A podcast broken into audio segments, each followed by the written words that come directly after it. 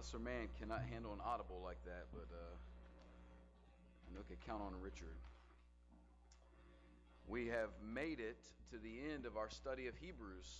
We're in section number 12, and uh, the author of Hebrews has spent 12 chapters working diligently, referencing so much from the Old Testament, temple lifestyle, Jewish heritage, and weaving together this beautiful narrative to explain to you that Jesus Christ, in the simplest form, is the greatest thing that you could ever turn to to find life. We've summarized those things in the sense of finding peace and joy, hope, security, affirmation, love, all those things that we're looking for and longing for. The Hebrew writer is trying to tell you this in a basic statement Jesus Christ is the greatest thing you can turn to to find life. And that means that he has greater impact than anything else. Missing him is a greater problem than any of us can ever imagine. Receiving him brings greater blessing. You know, one thing becomes very, very clear in chapter 13 we, when you close chapter 12, if you read there at the end of chapter 12, verses 25 through 29, it brings this great um, uh, book of Hebrews almost to a close, in a sense. You could finish the book of Hebrews theologically in chapter 12, verse 29. And it brings all of these thoughts together about how great Jesus Christ is, what God has done for us in Jesus Christ, and this, in theory, what God has called us to in verse 29, 28, 29, that we should, out of fear and reverence, serve God. But what the Hebrew writer does in chapter 13 is very important for us today. He gets incredibly practical of how to live. How does God actually want us to live? And one thing becomes very clear about this writer, which reveals to us about who God is that God is not interested in just changing your religion. He's interested in changing your life. He wants you to actually live differently as a Christian than you did when you were not a Christian. You can see that why this is important because what he's spending most of the time doing in Hebrews is convincing people who are already religious to not turn from Judaism but come back to Christianity. But the ultimate goal is not just that they would choose a different religion, but that what they've chosen and who they follow has great impact on how they live day in and day out. So, by way of that, we're going to see that knowing Jesus as the greatest solution to our life is going to call from us a greater response than just changing religion but actually changing the way that we live. If you are an outline person, you saw on the outline today, I've got an expanded version of all of chapter 13. We're going to see that Jesus calls us to change the people we serve, our practices of faith. We see that he calls us to change our perspective on ourselves. And then ultimately, we're going to finish with how Jesus calls us to change our purpose with God. Because we have a purpose with God. Not just God has a purpose with us. For the time's sake, we're going to start with the first one and probably jump to the last one. And those of you that uh, like to get your notes, I'll get you the middle stuff here just uh, after service. Let's start with Jesus and the calling that he has for us on changing the people we serve. Now, if you look in the first section there, verses 1 through 6, there's um, what the Bible calls imperatives, commands one after another. They're kind of hard to see. Um, you could separate them. Verse 1, let brotherly love continue. Verse 2, don't neglect to show hospitality. You see, he begins to list these things. And all of these have to do with how we serve people, how we interact with people. Christianity is absolutely a religion that worships the divine, but in the same breath serves humanity. Remember when Jesus was questioned, what's the greatest thing God has commanded us to do? What's the greatest thing God has expected of us? And he said, You shall love the Lord your God with all your heart, soul, strength, and mind. And the second is just like it love your neighbor as yourself. And we see this section, verses 1 through 6, is almost like an expanded commentary on Romans chapter 1, chapter 12, verses 1 and 2 where he tells us to offer our bodies as a living sacrifice. And verse 2 says, Don't be conformed to this world, but be transformed, be changed. Well, Hebrews 13, 1 through 6 is an expanded version of that. It explains to you, it's pretty practical. And so he calls us to serve in two main ways. The first way is it with compassion. Compassion. Now, I want to list these imperatives for you and explain them to you quickly. The first one he says um, that we need to be people with compassion means to join ourselves with other people. Like when he says to weep with those who weep and rejoice with those who rejoice. This gets demonstrated by the way we live. We join ourselves with other people. He says, first of all, we have a love for God's family. Yes, he is talking here about a love that is specific to those who share the faith in Jesus Christ when he says, Let brotherly love continue, meaning let it remain. For the rest of your days, exist in a state where you love and care for those that you share faith with. This is a special kind of family affection shared amongst believers. And it is, it, it is to be distinguished, it is to be unique, it is to be cherished and special. You see, this kind of love that we're supposed to share with each other, this phileo, this brotherly type love that looks at each other as if we're family, meaning we do things for each other like we would do things for our biological family. This kind of love, it might seem on the surface that it only serves believers. In fact, it serves both believers and non believers. First, to the believers on the inside, it serves us, right? We care for each other. When somebody is in need of something, we provide it food or clothing or shelter. We take care of each other. And so, if you're in the family of God, you get treated with family type love, and we need to be doing that for each other, taking that very seriously. For those that aren't in Jesus Christ, how does it serve them? It serves as a witness. Like Jesus told us to be a city set on a hill, a light into the world. It serves as a massive demonstration that these people have a unique characteristic about the way they treat their family. That no one goes without, that no one is in need, that in this family, the family of God, people are taken care of regardless of class and race and experience and age, regardless. You know, one of the things that was on the books of the first century Christians was taking care of orphans and widows, that those who were marginalized in society, if they were part of the body, were cared for and served and loved. They cherished them. And so the first thing we do is we share in compassion by loving each other, which serves both us inside and even as a witness to those outside that there's a love available that goes beyond human rationale. Secondly, though, he doesn't leave us uh, to forget those who are outside the body of Christ. In fact, he gives us a specific explanation of that. In verse 2, he says, Do not neglect to show hospitality to strangers for thereby some have entertained angels without being aware. So we've got love for God's family, hospitality for strangers. It's kind of an interesting word, right? We've sort of cornered this word to mean more like the, the sector of business of you know restaurants and hotels, hospitality. But it really just means warmth, sharing, hosting engaging, entertaining, which means to, to interact with, and investing. Most likely, uh, this is my guess uh, because just based solely on my experience, you might have a different experience, but most likely, today in American culture, very few people who you don't know are knocking on your door and asking if they could sleep in your house tonight. Anybody having that happen very much?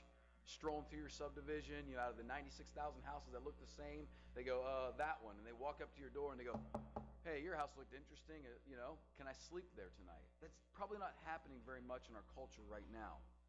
So, how do we practice? Maybe if you're an Airbnb, that happens, but um, how do we practice hospitality with strangers? Literally, people we don't know.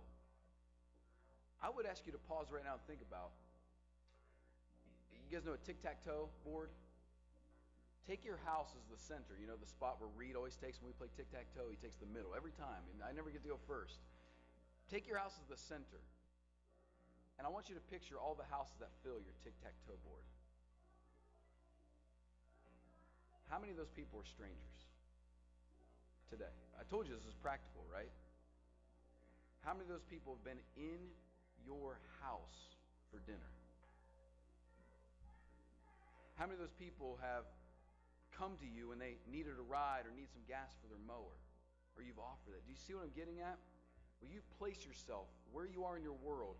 How many of those neighbors are strangers right now? Okay?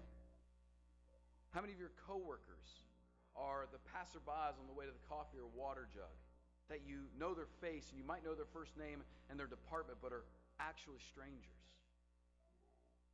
How many of the people you see at school, young people, you know their name, probably their last name even, you know? But you don't know anything about their family, anything about what they're interested in, what they're struggling with. How many of these people are strangers to us? What would it do if we invited these people to lunch or dinner in our home? What if we said, hey, after work, let's grab coffee, or after school, let's go hang out for a little while. I want to get to know you. What if we gave just one hour to get to know somebody who was a stranger, to ask them about their life? Listen, people in the world do not do this. We've got to be willing to do this. Can you imagine how that would go for us if we would be willing to do that? Ask somebody, maybe your server at lunch today. Some of you are going to go out to lunch today that you, you won't know your server most likely. I want you to ask your server, first of all, their name, his or her name. Ask them this question. We're getting ready to pray for our, our lunch today. Is there something I can pray for you about today? I have yet to meet a person be offended when I've asked them if I could pray for them. I've been in hospitals with atheists. I've been in places all over. I have yet to find somebody say, I'm offended that you want to pray for me, even if they're not believers. Just ask.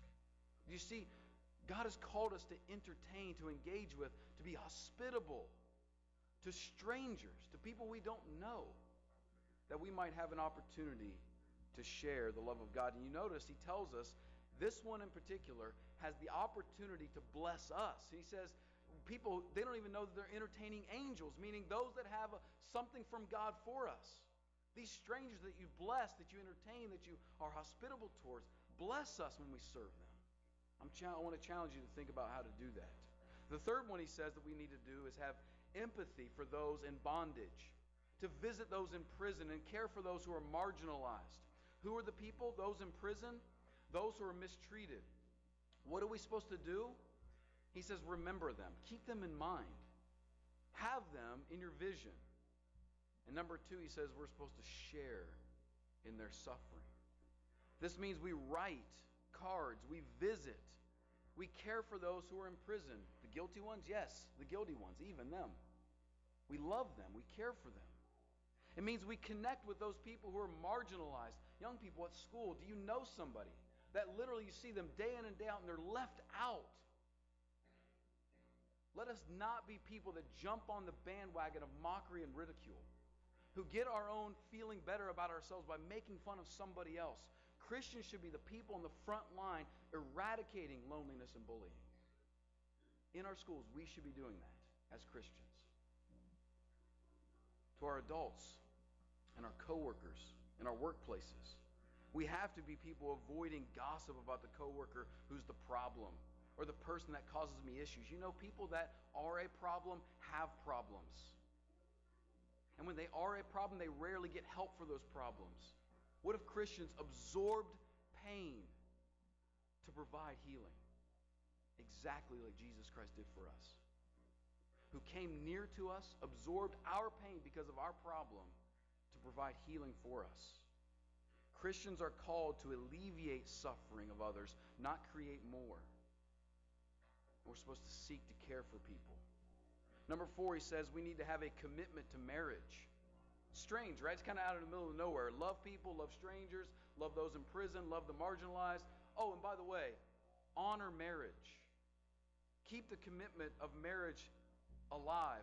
This is for both married and unmarried people. So if you're not married right now and you're like, well, I don't really have to worry about this. No, he says this is for all. This is for all people. To the married people, we need to honor marriage in our culture.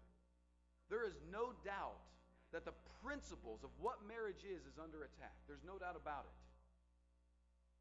But that, could that be a result of us opening the door by not honoring marriage, by not exalting what it is, by not displaying its glory. Listen, a wife was never designed by God to be the old ball and chain, and husbands were never designed by God to be the baboon who can't figure anything out. We self fulfill and live into those roles in our marriages because sitcom TV has taught us that's what marriage is supposed to look like. The husband is the buffoon who makes everybody laugh but can't figure anything out, and the wife is super stressed who has to hold everything together, right? Do you live into those roles in your marriage? We're self fulfilling what we're watching on television, not what God has done. And that's not honoring what marriage is. Not at all. We need to honor godly marriage, which is commitment, investment, respect, honor,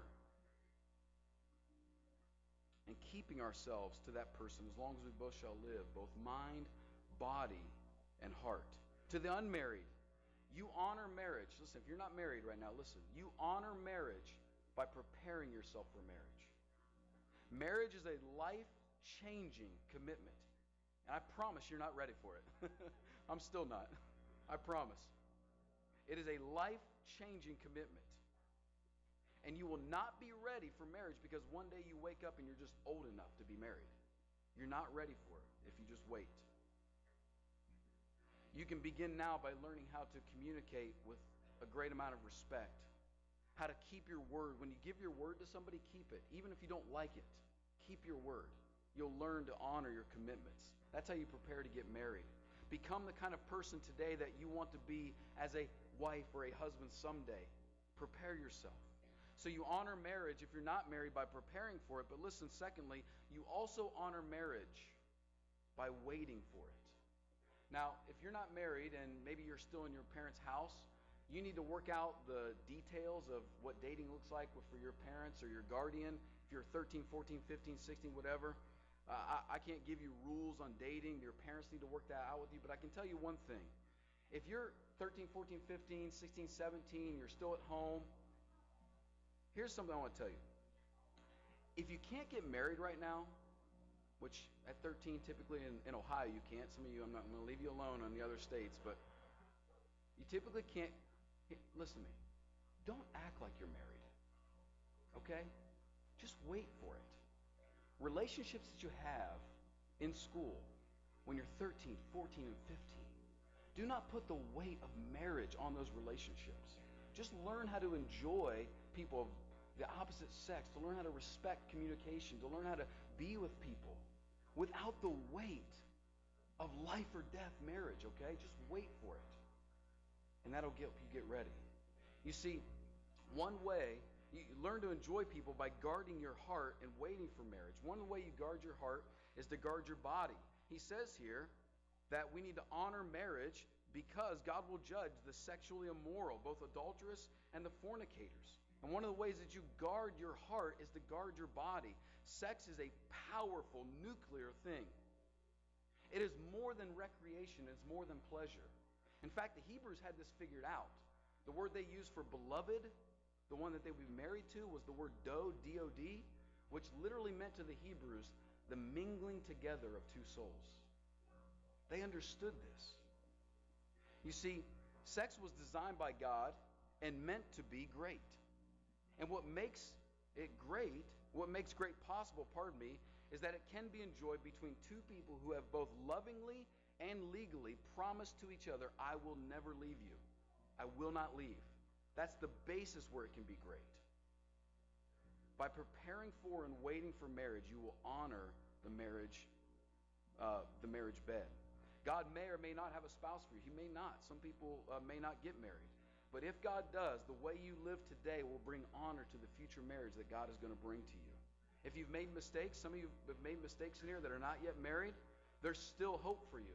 I'll never forget one of the most life changing conversations I had with was a friend named Willie Franklin. I was 18 years old and I was hopeless in every aspect of my life. Socially, relationally, spiritually, I was hopeless. Hopeless about my future prospect of getting married.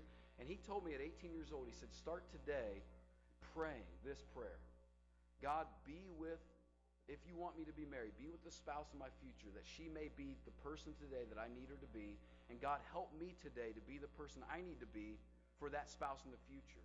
And He taught me to honor the marriage that I was going to have today when I was living today. And when you make mistakes, but you start praying that way and living that way when you meet that person and you're proceeding towards marriage, you can tell them, long before I knew you, I made a commitment to this marriage. Honor marriage. Let me give you the last one we'll be done. Contentment.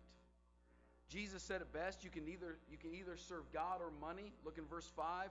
He says, "Keep your life free from the love of money." I love that the you know the promise Jesus made, "I'll never leave you or forsake you," is tied together with when we worry about money.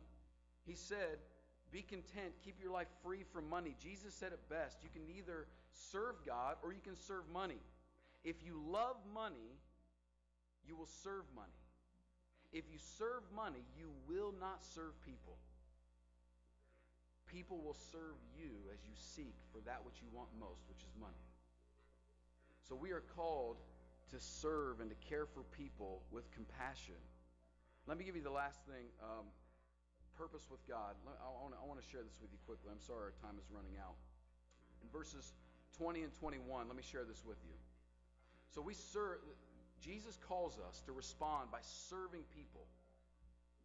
Loving, hospitality, empathy, commitment, contentment. And we do that with great confidence because the promise of Jesus Christ, our confidence comes with the promise of Christ's presence. But he also changes our purpose with God. Here's my question for you what is it that you really want from God? Like, what's your purpose with Him? You're here today. Why? What are you doing with God in your relationship with Him? What's your, what's your purpose with Him? We, we can speak about His purpose for us, but what's your purpose with Him? And here's what He says when, I, when we understand who Jesus is, it begins to change our intent with God. What we intend to get from God, what we want from God, what we ask for from God. You see, he shares with, him, shares with us in verse 20 God's nature, God's action, and God's intent. Look quickly at this. Verse 20. Now look at his nature. May the God of peace. Here's God's nature God is a God of peace. And typically, when we think of peace, we think of just calm, still. The word peace actually gets its essence from this idea to make things whole, to make things right, to make things healthy. It's the idea that all the parts that were once scattered have now been brought back together and fit in the way that they're supposed to fit, and things are now functioning the way that they're supposed to function. God is a God of peace because God is a God of healing and redemption and making things whole. So that's who He is. That's what He thinks through. That's how He exists. Look at His action. The God of peace who brought again from the dead our Lord Jesus, the great shepherd of the sheep by the blood of the eternal covenant. His action was exalting a Lord, a shepherd, and a God. Now, do you understand what Jesus, what, what God did?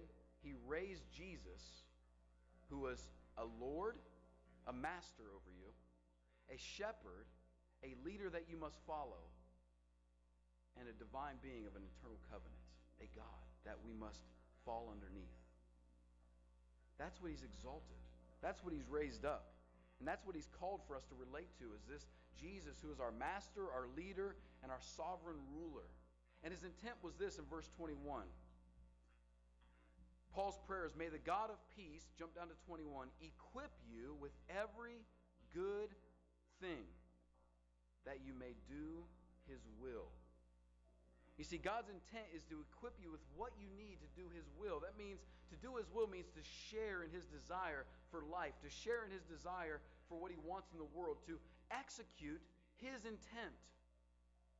That's what God has wanted from us. So the question is when you get Jesus, what do you really ask for from God? To make circumstances more comfortable, situations easier? Certainly I can understand that. But are you begging from God for the things that you will need to make His will happen in your life. Is that what you're asking for? You see, failing to do the will of God is what got humans in the mess. Adam and Eve started the process. The rest of us have fallen into this. That we have somehow connected this idea that God's will is not great for us. That God's will is difficult and hard and, and um, it's not going to be great. It's not going to be fun. We're not going to enjoy it. Somewhere along the line, Satan convinced us that God's will is not desirable. And so we've abandoned God's will to pursue our own will. And yet there was one human who actually didn't. There was one who didn't fail to do the Father's will. In fact, he came to the garden at the end of his life and said, I have a will, but I'm willing to lay that will down so that I could do your will, Father. And his will involved dying for an undeserved people, a torturous and horrific death. He was willing to do that. And in him doing God's will, what you learn is that God's will for your life is actually not something you should avoid, something you should stray from, something you should hide from. In fact, God's will for your life is something you should desire and long for. So when you wake up and you start your day with prayer and you finish your day with prayer and you're working through the day and you're walking with God, here's your prayer God, give me what I need. I don't always know what it is, but give me what I need. Because your will in my life will lead me to peace and joy eternally. That's what I want. Do you see how knowing Jesus Christ is the greater solution is not just a change in your religion, but a radical change in your life? And that's the call. None of this soft sort of, I just hope that he helps me escape hell and then uh, everything will be fine. I don't really. He's wanting to unite your will and his so that you realize that his will was the one that was always meant to be and you'll finally find what you're looking for. Let's stand and sing. If you have a need, you can come.